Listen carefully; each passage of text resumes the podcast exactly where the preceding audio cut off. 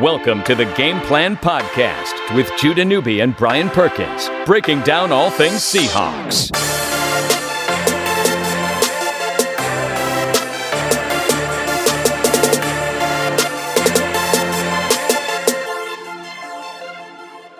On to week nine of the NFL season, and emotions running high with the Seahawks, and mostly positive emotions after a very big week coming off the biggest win of the year. And now the Washington Redskins come to CenturyLink Field to open the month of November. Alongside Brian Perkins, I'm Judah Newby.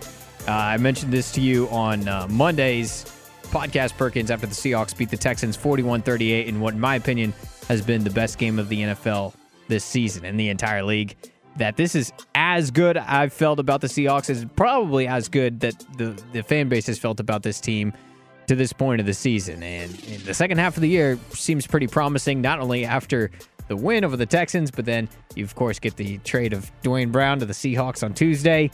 Um, we'll talk about that and what that means, but just the overall shape of the team and the way that they're playing right now, especially on offense, passing the ball, they're in a good way it's exciting, isn't it? It's it's pretty cool to see, you know, this team kind of come around and and you and I, you know, early in the year, not too happy with the way the offense was playing, but we did say give it time and time time has uh, been on Seahawks side so far because they're only improving.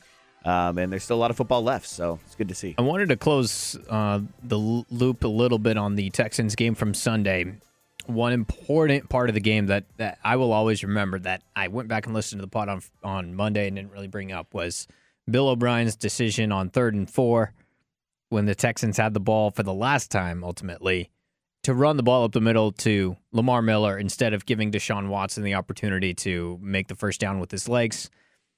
Look, I was scared to death not only of Watson as a passer, but of Watson as a runner. Just the threat of Watson Watson being able to run the football to me, that I mean that that paralyzes a defense. It keeps you from staying aggressive and staying downhill. I really thought they were going to let Watson get outside the pocket and just run for it. I mean, he had already converted a third and 10 or a third and 11 with his legs prior to that. Like that's what he does best. And instead they just they called the run play and it gave Seattle another opportunity to get the football back with no timeouts, and ultimately it cost him the football game. I did not understand for as good a game plan and ultimate execution as the Texans had in that game. I did not understand that play call from Bill O'Brien, and it really that's why the C that, that gave the Seahawks the opportunity to drive down the field and score because with a lot of time left. With a lot of time left, if they get that first down, ball game. Coaches like brain freeze when they realize that they just need a first down to win game, or they need to just like eat as much clock as possible and think that they need to go back to like the 1850s freaking style of football. Like it reminded me a little bit of the way the Packers played in the NFC Championship game a couple years ago when Seattle had the amazing comeback and went to the Super Bowl. And it was just run play, run play, run play, run play. I know Aaron Rodgers was injured, but he was still playing well in that game, and he's the best quarterback in the world, arguably at the time. Like, you're not going to give him an opportunity to just seal that game. I, I don't get why coaches do that. It's I mean, as a fan, it must be so frustrating. And I thought Judah the game was over because I said, look, they are going to convert a first down. There's no way that the Texans don't convert a first down here with how they've been playing on offense and the game plan that they've put together. There's no way they don't get 10 yards.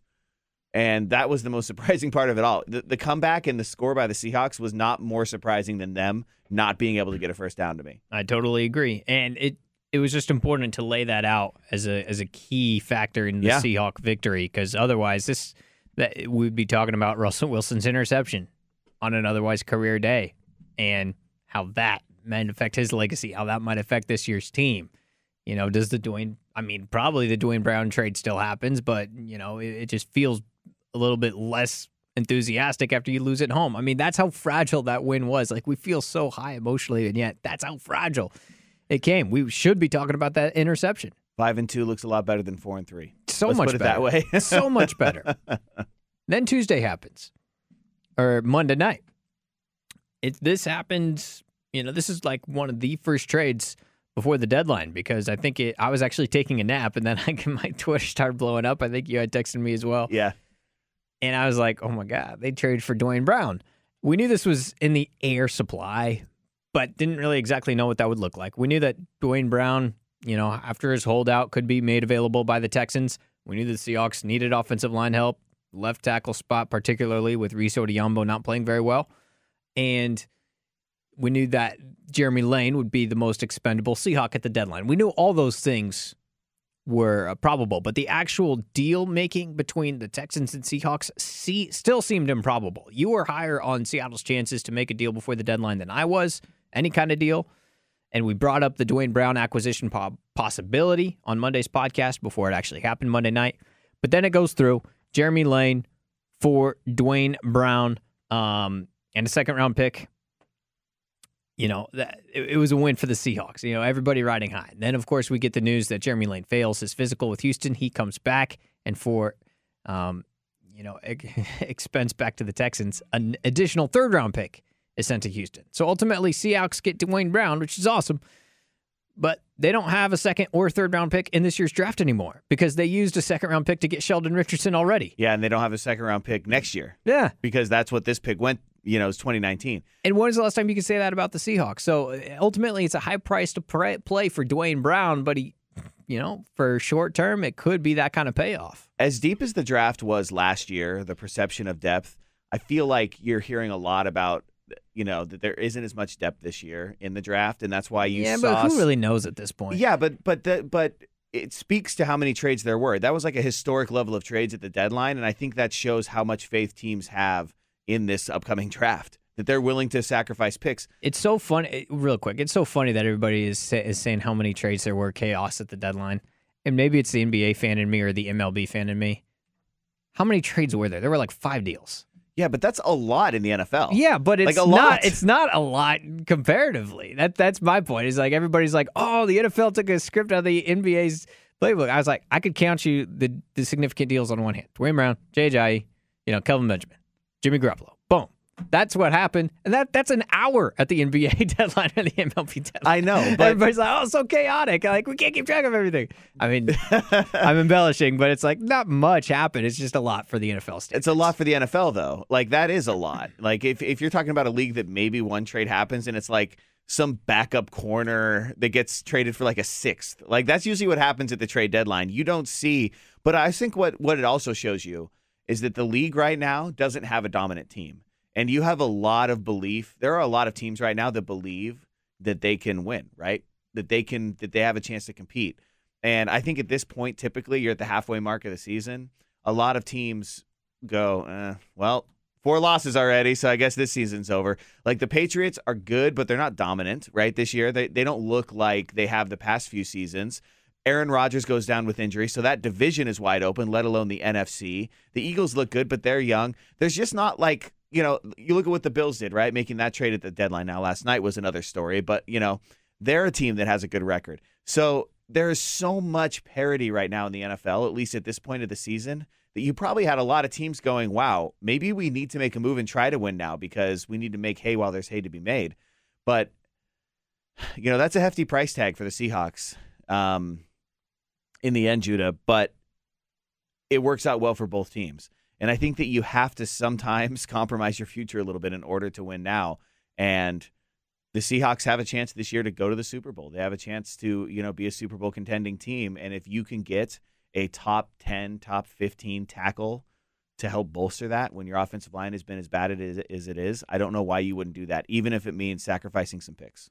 Russell Wilson uh, is able to restructure the uh, his deal with the Seahawks in order to bring Duane Brown on board, getting about six more million dollars up front this year on his yeah. contract, as opposed to uh, prorating it out for the remainder of his deal in Seattle. I think that's a win for Russell Wilson. He gets left tackle help, protect the blind side, protect the O line in general, and get six mil up front. It's a little six mil for the holidays, you know. You buy bad. some gifts for the family, maybe the offensive line if they're playing well enough. Maybe buy that new Ciara album. Does she still make music? Like I haven't seen anything from Ciara in forever. Maybe, maybe you know have. I don't know. We'd maybe, have to do some uh, do some research on that. I, I, I don't. I'm not as I don't have the pulse of that. Uh, Now, future. No, I'm just kidding. oh, hey, Oh, oh, Duane Brown, by the way, he's going to keep jersey number 76. Germain Ifedi gave that up to him. Can you believe that? Class move by Germain Ifedi. yeah, he should have. I think. I think he should. Dude's got the number. I know. He hasn't earned the number. All right, so Ifedi playing pretty well, except for the penalties. He's the most penalized player in football. Yeah. And he's average this year. He's one of the best Seahawk offensive He's looked much better this year than he did last year, right? progress. Yes, much more comfortable. Not getting burned by every stunt, just every other stunt. He's looking a lot better. I'm, I'm, I'm being facetious. He's he is. He's looking a lot better this year. Now, as for Duane Brown, 32 year old, he was an All Pro in 2012. Who does that remind you? Pro Bowler in 2012, left tackle, 76. Russell Okung. I think he's pretty objectively better than Russell Okung has been since that time. One of the better linemen in football, for sure. I would agree. He's under contract through 2018. Five million in salary for the rest of this year. 9.75 million due for 2018. Um, what can we expect from Duane Brown? It seemed like he came into the facility. He knew the concepts of the zone run blocking scheme player pretty well. Tom Cable and Pete Carroll were impressed. They called him a professional, diligent note taker, veteran presence on a you on a young offensive line. How much, you know, quantitative improvement can we see out of this unit with with Duane Brown inserted in there, given that Sunday will be his first day with the team? Let me ask you this: Well, How does this lineup sound to you four weeks from now, or going into the playoffs? Brown, Joeckel, Britt, Run left, baby. Pocic, Posich. Have we figured it out yet? Pocic. Pocic. Pocic, Ifedi. It's fine. I mean, that's not bad. With the way that Pocic has played, you know, and, and I know once again, you can't get overwhelmed by a start and a half, essentially, but he has played well. I don't think he's played well enough to take the job from Joeckel when he comes back, but, you know, if he's okay, you know, I mean, if you can shift him over to right guard, I mean, that's, look, that's not going to be a top five offensive line in the NFL, but that's middle of the pack, right? You have a really good left tackle, you have a good center, and then you have guys that are, you know, good enough at all the other positions. And that's what you need. You don't have to have an all world offensive line in Seattle. You have enough weapons as it is, but you need to. I mean, Russell Wilson can't be pressured over 50% of his dropbacks. You know what I mean?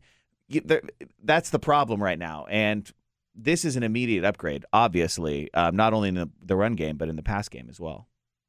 I think it was needed, obviously, from how the offensive line had been playing already. It certainly raises their ceiling, but keep in mind the caliber of pass rushes they're going to see the rest of the way. They still got Vic Beasley and the Falcons on a Monday night, but that's at home, a little bit easier to pass pro. Um, at the Niners, and the Niners can get after you on the defensive line. They got after Carson Wentz, even though they got blown out, but hit him around a little bit. You're home to Philly on a Sunday night, might be the best pass rush in football, including the Seahawks, maybe one, two. Then you're at the best pass rush in football. The Jaguars lead the league in sacks. Um, versus the Rams, we know they can get after the quarterback. Demarcus Lawrence of the Cowboys has 10 and a half sacks this year. You Cardinals. have to play him Christmas Eve. And you have the Cardinals twice, which historically a very good defensive line. No Calais Campbell this year, of course, but like that's still a good pass rush. So uh, yeah, yeah. I mean, you this Washington game, this like they've been known to get after the quarterback, but Ryan Kerrigan might be their best pass rusher. That's the least talented pass rush that they have the rest of the way to face. But everybody else is pretty challenging. They are, which is it makes it a good thing that they upgraded their damn offensive line. That's what I'm saying. Yeah, Yeah. yeah. You, I mean, the pass rushes they faced today, Green Bay doesn't have a great one, but Mike Daniels had a heyday. You know, Tennessee doesn't have a great one. They still found a way to get some pressure. Indianapolis certainly doesn't have a great one. Seahawks played well. That's the problem, right? Is is mediocre or less than average pass rushes looked like all world defenses against Seattle early Yeah. in the season, and that was the problem. Once again, you don't have to have world beaters on the offensive line, and you're not going to with the money you have invested elsewhere. But you have to have a middle of the road. I mean, if you want to have success, you it, look what happens when Russell Wilson has time. I mean, just look what happens. Carves up. He, he just tears you apart. And that's why this trade, I mean, it's such a big deal. I mean, it turned into almost to an arms race. Like Seattle makes that move, and then the Eagles trade for Ajayi, you know, t- trying to bolster up their offense a little bit. It just it feels a little bit like you have, you know, teams in the NFC right now going, man, this thing is wide open. Well, the Eagles think their time is now, no doubt about it. Yeah, and they should. And they They're- should. What are they? Six and one, seven, Seven and and one, one, best record in football. I mean- Carson Wentz leads the MVP discussion right now, and he should. and he should. Yeah. I'm, I'm, I'm not disagreeing.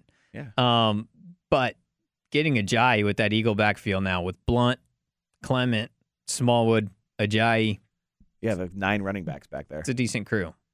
Um, How would okay? Let me ask you this: just looking at the Eagles because I feel like there's going to be a lot of conversation about Philadelphia versus whatever team in the NFC you think will be competing, right? Who's their worst running back? Smallwood out of the guys that'll be playing. Smallwood? Smallwood's been banged up Yeah. lately, so he's been in and out. Worst, I mean, I, am not calling anybody bad. No, of course, of course, but the I guess On the depth chart. Yeah, because I like Clement. So I do I. I like him. But do- and even Blount, people are like, "Oh, Blount's been disappointing." You know, Blount leads the NFL in yards after contact. Like, I mean, jeez. Yeah, he packs a punch for sure. Um, so the the okay, so their fourth best running back. Would you take him on Seattle right now? I I- guess that's I- what I was getting at here. Is I wouldn't take him as a number one back. No. over over uh, Rawls or Lacy? So here's Would Rawls or Lacy make the Eagles roster right now? yeah, yeah. Yeah. No, they wouldn't. Look, I'm not saying Rawls or Lacy are good because right now they're not playing like it. But you can't tell anything about these running backs given the way the offensive line is blocking. Fair enough. You can tell whether a running back is good or not by whether or not he's hitting holes. You can't tell if there's no holes to hit. Yeah. These guys are getting hit in the backfield every time, and they're the ones that end up on their ass with the football. But I'm telling you, man, there's the O line is horrible at run blocking right now. There's no way to really adequately tell where these guys are at. Yeah, and the opportunity- opportunities that have come up for like Rawls, you know, I think we all, we all go back to the screen pass, right? Where uh, a couple weeks ago, where he had an opportunity against the Giants to really, you know, what get another 20, 20 yards out of a play, That and was he makes the wrong cut. Yeah.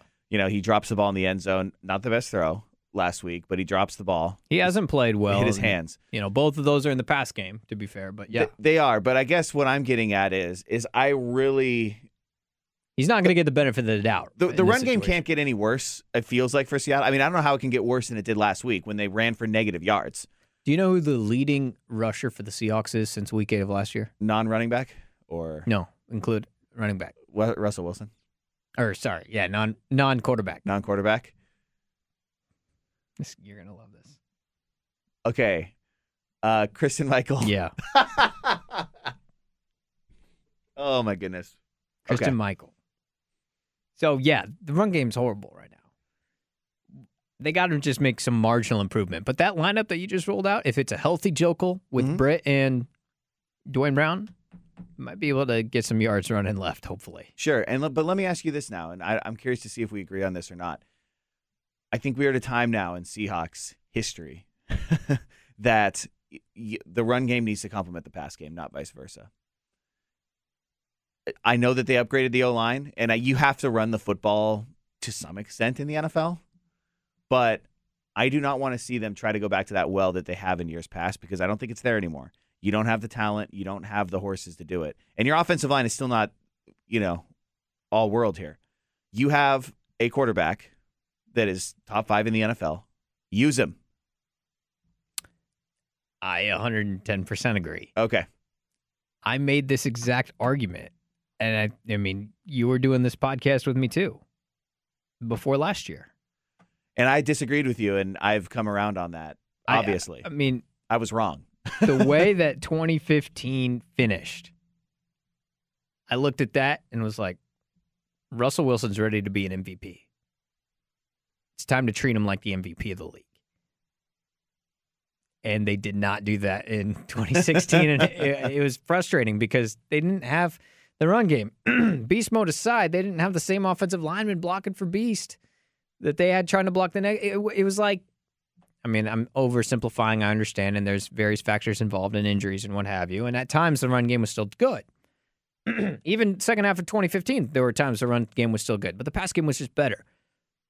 Take a look at the box score from last week 41 pass attempts, 21 rush attempts total. I'd be happy 35 25. But normal in terms of pass to rush, but normally what they've been going for is, you know, 35 25 rush to pass. And I think now it's time for that to be flipped. Absolutely. In terms of game plan week in, week out. In even running the football to marginal success, as you were saying, it's just enough to get the play action working. Whatever can get the play action working, I'm a fan of. Whether it's rush attempts or whether it's Apparently, yards you just per rush rush for negative two yards as a types team, of rush. and the play action will work. And you know what? You know, we're talking about the Texans giving up, you know, huge yards in the play action games. Like, why are they biting? You know, sometimes they're biting, sometimes they're not. But ultimately, I think the offense is just more comfortable executing play action. I was going to say it almost like the routes like look better, the rollouts look better, the protection just looks better. it's almost like there's more of a rhythm, right? To Yeah. the play action, like he fakes a handoff, he's kind of in motion. It's like a little bootleg Yeah. or something like that, and he just looks Russell just Yeah. looks like he is just eh, more comfortable in play action. And to be fair, the receivers made a lot of contested catches. A Couple were wide open, right? But a Yeah. lot of contested catches. A lot of jump balls. which that was the best game I've seen by a Seahawk receiving corps in a long time. I mean, it was 50 50s getting caught right and left. Baldwin obviously is very talented at that. Richardson, though, was making some plays. Jimmy Graham, And, and Graham, two touchdowns. and his last one obviously was wide open, but but you're right. You know, I mean, hopefully that ability of the, of the receivers. Look at a guy like Tyrod Taylor. You know, he is notorious for not throwing 50-50 balls because he doesn't trust his playmakers to come down with them. You know, Russell Wilson trusts his playmakers to come down with them, so he's willing to take a little bit more chances, and his interceptions are still down. So, yeah, I, I agree. I think this is the time to go 35-25 pass if you can. I just looked at when I saw the trade, I did not go, oh man, they really are going to help bolster the run game and they're going to have more success there. That will be a good side benefit. But with the, what I saw was, yes, you're giving one of the best quarterbacks in the NFL more time. And that is going to be very dangerous. And you know what? They use the tight ends a lot to chip and block. I feel like using a Wilson or a Graham to block alongside Duane Brown Yeah, is going to be awesome compared to blocking alongside Rees Odhiambo. true. And you might not have to use them as much to do those things. You might not As well. have to, right? Like- Like, it might give you more matchup advantages. That's what I was going to say is with with Graham especially, right? It's it's that's kind of frustrating. It's like, okay, you're paying this guy 10 million dollars to block. You know, that's kind of that's how it, the the feeling was a little bit, especially early in the year and you look at the O line now and you feel like hopefully, you know, these guys will be able to at the very least hold their own out there, you know. Let's pour one out for the Texans because not only do they trade out Duane Brown, who his departure was probably expedited a little bit, being at odds with Bob McNair and his uh, you know ignorant comments. But then they lose the best player in football the last month, Deshaun Watson, to an ACL non-contact injury in practice, done for the year. I mean, this just rips your heart out if you're a Texans fan, obviously, and it brings the entire mood of football fans all over the league down. I mean, another star player with such a bright future that was having such an amazing season and put up the best game any quarterbacks had this year. He's probably still rookie of the year. Done he doesn't season. play another snap this season. Kind of want to give it to him. I mean, this is it's a star-studded injury list right now.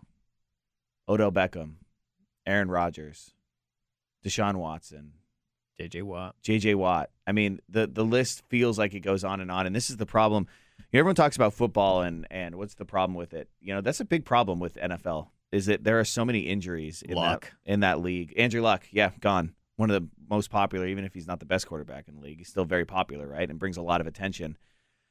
You have guys dropping like flies left and right, and this season seems worse than most. Oh, for sure. but yeah. seasons, I mean, every year though, there's some big name that goes down Mhm. you know and you just don't see that a lot in, in a lot of these other sports for for entire seasons you don't see like i mean this would be what would be the equivalent in the nba like lebron um like westbrook and one of the stars on golden state going down. Like that's how i feel right now. Like the best the most entertaining receiver in the nfl went down. Two you know the best rookie in the nfl goes down. And probably at you know he's getting into the upper echelon of of quarterbacks. And then aaron rodgers going down as well. And That's tough, man. I mean, think of all the games that you would have like marginal interest in and whether or not you'd watch them. Colts Seahawks, for instance. Nobody's going to watch that with Jacoby Brissett. Colts Titans. If it's luck against Mariota, people watch. Brissett against Mariota, people won't watch. I mean, it makes a big difference. Beckham not playing makes a big difference in people watching a team that normally is, you know, easily watchable with the New York Giants. So JJ Yeah. Watt, you know, not only is he entertaining on the field, but you look at what he's done for hurricane relief and all these things. I mean, he's a guy that even the non NFL fan might be interested in, right? You know? Absolutely. So that's, I mean, that's a big problem for the sport is when you, and I'm not laughing because it's funny. It's just when you lose sports power, you know, you lose figureheads like that, interest is going to wane, you know? And it's, You go from Aaron Rodgers to Brett Hundley. You go from Deshaun Watson to what's the guy's? Is Tom Savage? Oh yeah, and then you bring in Matt McGloin. Thank God, the savior, Matt McGloin, to back up Tom Tom Savage. I mean, it's just brutal, and you, you have to feel for Watson, who's you know this is not his first rodeo with injuries. So Absolutely not. Yeah. I brought this up to you on uh, Tuesday, I believe. Going the rest of the way, where will the greatest adversity lie for the Seattle Seahawks? And I meant it in this regard. Everybody's feeling really good about them. You know, this is great. This team has an opportunity to go to the Super Bowl. You trade for a premier left tackle. You know, hopefully you can get the run game going again. The defense is a lot better than what they showed. There's injuries in the NFC that can, you know, Aaron Rodgers being out helps. Minnesota doesn't have their two top two quarterbacks. I know it's crazy. You know, um, look, the South doesn't have a great team. The Falcons have come back. The Saints are pretty good, but the Eagles are, are the class of the NFC right now, and you get to have them at home. You know, December third on Sunday. You control your own destiny right now. Yeah, and so m- my question though was, look, they're not going undefeated the rest of the way, right? So, what kind of adversity do you anticipate coming to the Seahawks team the rest of the way? And I mean, let's say injuries aside, because Okay. Like that always happens, right? It's like, oh, and Earl it's, Thomas It's happening down, right, now. Earl Thomas. Yeah. You know, I mean, I think that's some adversity. You're, I think you're concerned, right? A little bit about him not playing this weekend. You are. And I think that's why John Schneider signed Bradley McDougald to a three year deal. Yeah. This isn't Kelcie McCray. This isn't Steven Terrell. You know, no, no, no shots. Those are guys, both professional football players. They are. But we saw But there the, were some bad moments involving both of those the, gentlemen. the difference between ET and those guys is significant. At least McDougald has been a starting safety in the league for a while, yeah. and now he's a strong depth piece. DeShawn Shead might be coming back soon too, right? To to help bolster Yeah. that. And you get And Lane you, back. You still have Lane. How awkward is that in practice, by the way? It's like, oh, hey, bro. I think people. Yeah, I mean, it might be awkward. I, I I think for him, it's it's a challenging moment for him. I'm sure. I mean, you've been traded. Now you Yeah. come back. You come like. How do you handle that? He had You like the whole speech, like a- the whole Twitter goodbye. and Yeah, this is a huge moment in this guy's life. To be honest, I mean, Yeah. it's. I'm just thinking about the human element of that, Yeah. like what that would be. You have to show up every day. Like really challenging yeah, to go back like- in there with a positive attitude and get healthy, and then try to play well for the team that traded you. That's weird because, and I agree because everyone says, "Oh, it's just a business." He understands that. Okay, like if a company lays you off, are you just cool with that company because you go, "Oh, it's a business decision"? Like, no, like you're still bitter about it. Like, like you're not gonna go like you know go crazy or something, but like, yeah, you're still gonna have bad feelings towards that company, right? Yeah. This is the same situation to a certain extent. Now he didn't get laid off, but he can't feel good about his future with the team after they tried to trade him, you know, and then he failed his physical, you know. So what does that mean for him, you know, and his mental kind of fortitude going forward? And how much does the team plan? It's just kind of a weird dynamic and something certainly to keep an eye on. And it's not about him being unprofessional. It's like you said, the human element. Like any one of us would feel the same way. You know, going back, I'm not saying he's going to intentionally play bad or try to tank or anything like that, but I could see how it could be difficult to get back involved with a team that literally was like, yeah. yeah, I mean, and ultimately, really the the tape doesn't lie. The guy's still playing for a job somewhere in the league. You know. Yeah. So like he can't. It's not like he can not try. Of course, of course. play, Of so- course, yeah. Um. But from a university standpoint, like you said, um, I think it's going to come in December. You know, and that's scary because that's right before the playoffs, obviously. But I also think about 2013 in going into the postseason. They lost to the Cardinals that year. Remember, like uh, the week before Christmas, they lost to the Cardinals in a game that was like super bizarre at home, right? And Arizona. I don't even know if Palmer was playing in that game. Late in that game. It was Stanton. It- yeah, and he he led the comeback. Like he, it was just crazy. It was like a really strange game, and you were kind of like, "What the heck, man? Like this is supposed to be the time of year you're peaking, and you lose to a backup quarterback." We've lost home? in December at home to the Cardinals twice now. That's tough. but Keep you winning down there, but can't can't win in Seattle. can't for beat them in Seattle. But you look at their schedule in December, and man, you know we've talked about it, but Yeah, here it is. Uh, Eagles seven and one. At the Jaguars, currently four and three with a great defense. Versus the Rams, currently five and two. At the Cowboys, currently I think they're four and three now. Yeah, they're four and three, pending the suspension of Zeke. Which interesting. Let's see this. Zeke plays this week. He's gonna play. He got it stayed again this morning. Classic. But if it gets, But if it starts Yeah. next week, one, two, three, four, five, six. His first game back would be the Seahawks game. So we need this stayed one more week to get Zeke out of here. well, and then what's the game right before December? Monday Night Football, right? So No, it's uh at the Niners. Oh, at the Niners. Thanksgiving bad. weekend. okay, so that- but here's the next yeah versus Washington and then short week. Keep in mind Thursday at the Cardinals this coming week. which you should. I mean, I think you would pencil in as a win right now. Yeah. especially given the. I mean, no David Johnson. No, either. Palmer, I mean, maybe you should take care of business. Yeah. and then extra time to prepare for the Atlanta Falcons, November twentieth, Monday Night Football. But all that being said, you know, you look at adversity. I think in December, you're almost happy if they go 500, two and two. Okay, what about the fact that the Seahawks play their best football in December? Sure. And one of these teams is going to regress, right? Okay, so what's the adversity you're looking at I, on paper right now? I mean, it's I, I want to say the Philly game so bad, and I really I, Did they lose that game? Yeah, that could be the game they lose in prime time at home. And then maybe they right the ship and then run the table the rest of the way. Or, you know, maybe it's that Cowboy game Christmas Eve, you know, and, and you go and you lose. Maybe the Eagles win. it feels like Seattle and Philly, and maybe I'm buying in a little too much to the anecdotal side. It feels like Seattle and Philly are on collision course for the one seed. It looks that way. And Minnesota fans are yelling at me right now because they just keep finding ways to win. Two losses for them. yeah, but You're not a Minnesota believer either. I'm- That defense is their nasty. defense is so good, but Keenum's played point, well. Don't you have to score? They they Do you trust Case Keenum? Like, not in the playoffs. Yeah, Hell no. I mean, that's but th- do I trust them enough to get to win the North and maybe get a bye? Yeah, maybe. You know what? If they end up, uh, if Seattle has to go to Minnesota in the playoffs, I'd be okay with that. Let's put it that way. I, I mean, I don't Obviously, I'd rather have Minnesota come to Seattle. of course, always, but Minnesota as a as a whole doesn't scare me. Sorry, they just don't. Defense is good. Maybe I'm buying into this Seahawks thing. You should watch here. a Minnesota game this year. I've seen a few. Have you? Their defense is really good. They're they're nasty. Their defense is really good. Do you think that Sunday night game against Philly determines one seed? It's so hard because it's so early, and uh, aren't only the a month Eagles going to regress to the mean eventually? I mean, That's that's the idea, right? But they're de- I I buy into Philly's defense so much. Jim Schwartz, is Philly off this week? Is this their bye week? yes, I believe so. So, because I'm just curious too, like, is there bye week leading into that damn Seahawks game, like so many teams are? no, sorry, they're hosting the Broncos and then on a bye. Okay. Yeah. So hosting the Broncos probably a win. hmm I mean, based on the way they're playing, and, and you look at the way Denver's playing right now. I mean, Siemian got benched, right? Didn't he? For Osweiler, I mean, are you kidding me? I it happened. What what is Philly? What is Philly's schedule uh, the rest of the way leading into Seattle? Yeah. Versus the Broncos. Win, Bye week win.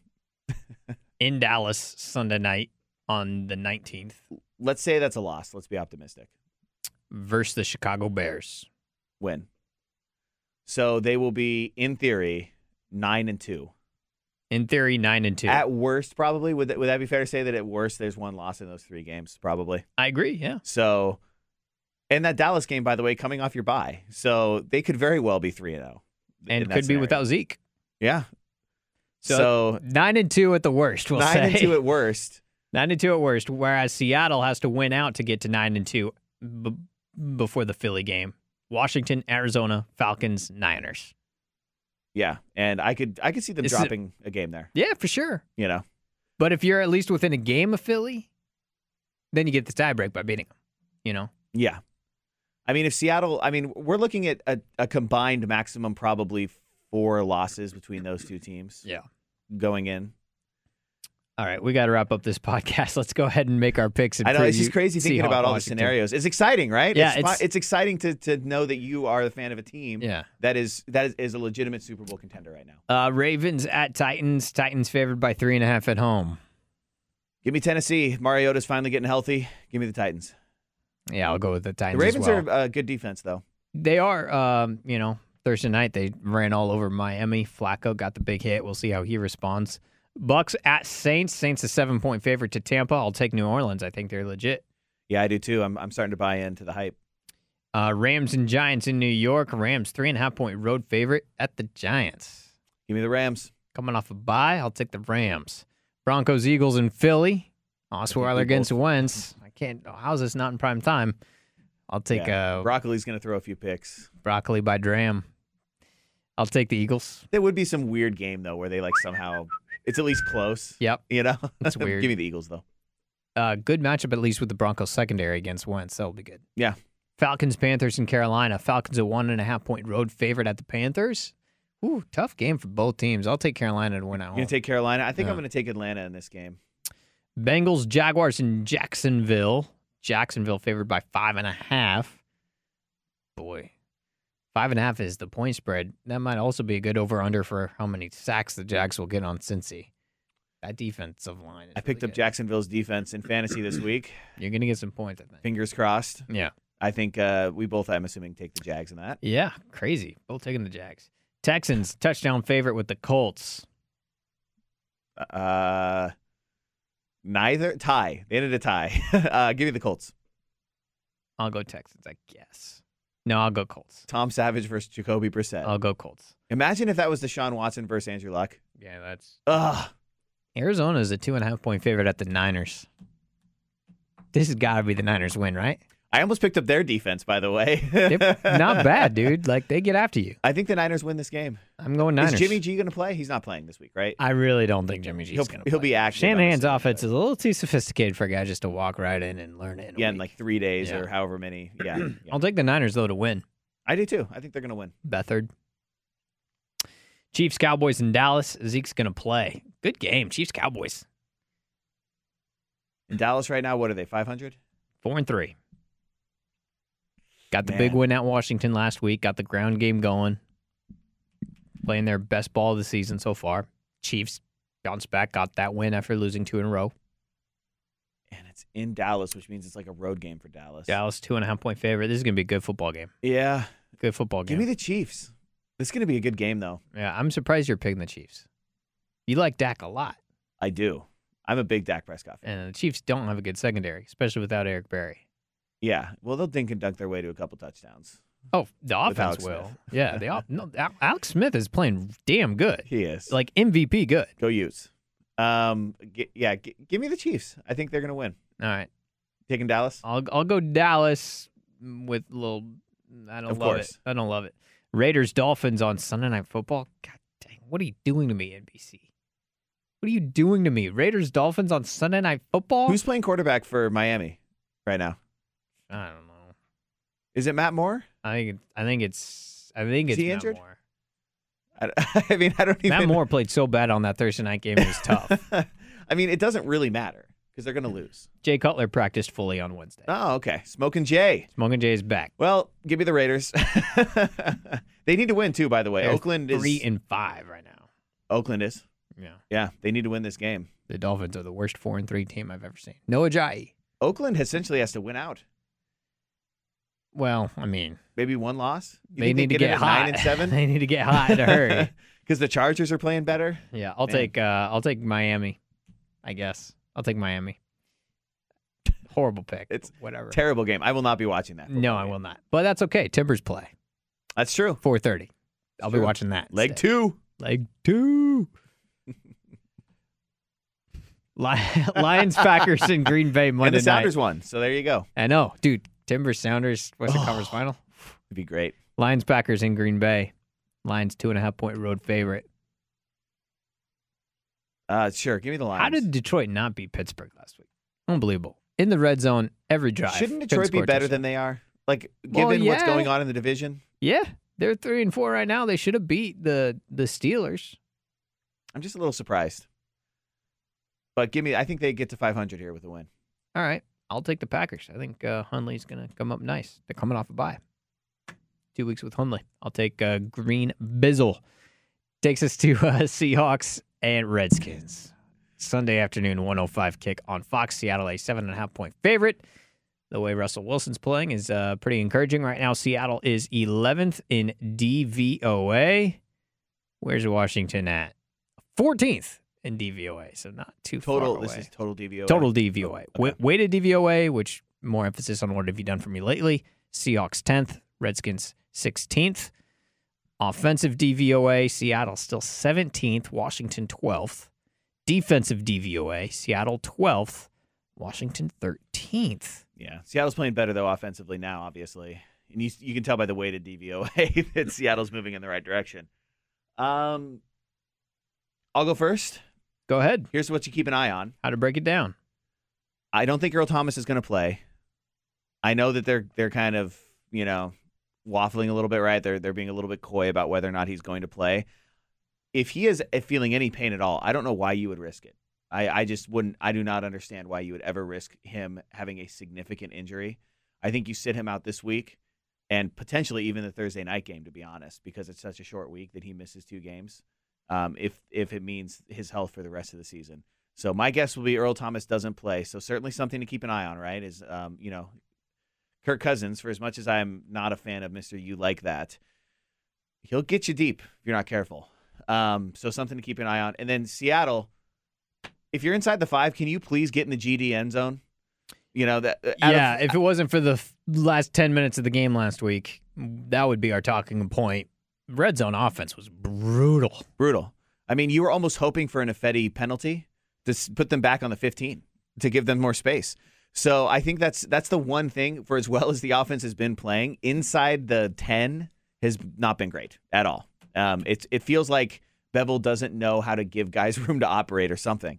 Um, and I'm not even, I don't even want to blame Bevell, but I just don't even know, you know, they just cannot seem to find pay dirt in the end zone. So Seattle needs to take care of business because they're going to have plenty of opportunities. I have a feeling inside the red zone, and this is your time. They got to figure it out. Washington in the secondary, Josh Norman is back and playing. Bashaud Breeland also having a nice year. They're one of the better secondaries against outside receivers. They give up a lot in the slot. Big game for Doug Baldwin this game. 100 yards and a touchdown. Calling it. Um, really, I'm just going to watch Duane Brown all game. It's going to be great. I expect the Redskins to blitz and, and try to test the Seattle offensive line in that regard. And Russell's going to have to make some plays. Eager to see how they start the football game. Are they going to start flat after a big emotional win? Or are they going to start with an edge and get some first quarter points? So score early, I think, will be important. Kirk Cousins, to your point, one of the top uh, passers in football based on passer rating and yardage this year. But he is also the number one passer in football right now with yards after the catch. So he's not exactly burning people as as much going deep as he has been in years past, but his receivers are take are making big plays with the ball in their hands. He, he's number one in that category in, in receivers yards after the catch. So that's something interesting to think about. Chris Thompson has been one of the big reasons why out of the backfield, a huge receiving threat. Three touchdowns this year uh, receiving for Chris Thompson. Yeah. But Seahawks are the best at limiting receiving running backs. They're the best linebacking group in football in that regard. We know Seahawks susceptible to the tight end. Jordan Reed not playing, right? Uh, Vernon Davis is. So get to face uh, Vernon again. Seattle doesn't know him at all. So Not at I don't know how they're going to game plan for him. I think Cam could hit Vernon maybe. No, I'm just kidding. In, Man. in, in a legal way. Uh, Cam which- has lit him up a few times. Boy. legal ones too that were called penalties, but whatever. Um, know apparently hitting someone in the chest is now a penalty. Yeah. Ultimately, Seahawks a seven and a half point favorite. Feel like they should win. I feel like they should cover. I will say Seattle 34, Washington 23. That's a solid number. I was going to go 31 24. So I don't think, I think it's going to be not as. I just completely lost my train of thought. 31 24. 31 24. I think it's going to be a, a. It's not going to be one of those no brainers inside two minutes. You know what I mean? Like it's going to be enough that you're going to be kind of sitting there biting your nails, a little bit nervous. But I do think Seattle, they're just better right now. The way they're playing, they're just better. Injuries to Washington has been a struggle for them. And Seattle's at home. You have a team traveling almost as literally as far as you can across the country to get there. Yeah, give me the Seahawks at home to uh, improve to six and two on the season. Need two turnovers, need 50 yards out of the running backs. That's it. 50 yards. Can I get 50 yards? Well, it'd be a significant improvement from last week. That's for sure. 50 yards, by the way, is about what they're averaging this season. Yeah, Running backs. I'm just compared to last week. need to get back on track. 50 yards. All right, he's Brian Back Perkins. on track with 15 whopping, 50 whopping t- rushing yards. The bar's low. That's Brian Perkins. I'm Judah Newby. We'll recap it Monday right here on the Gameplay Podcast, 1029thegame.com.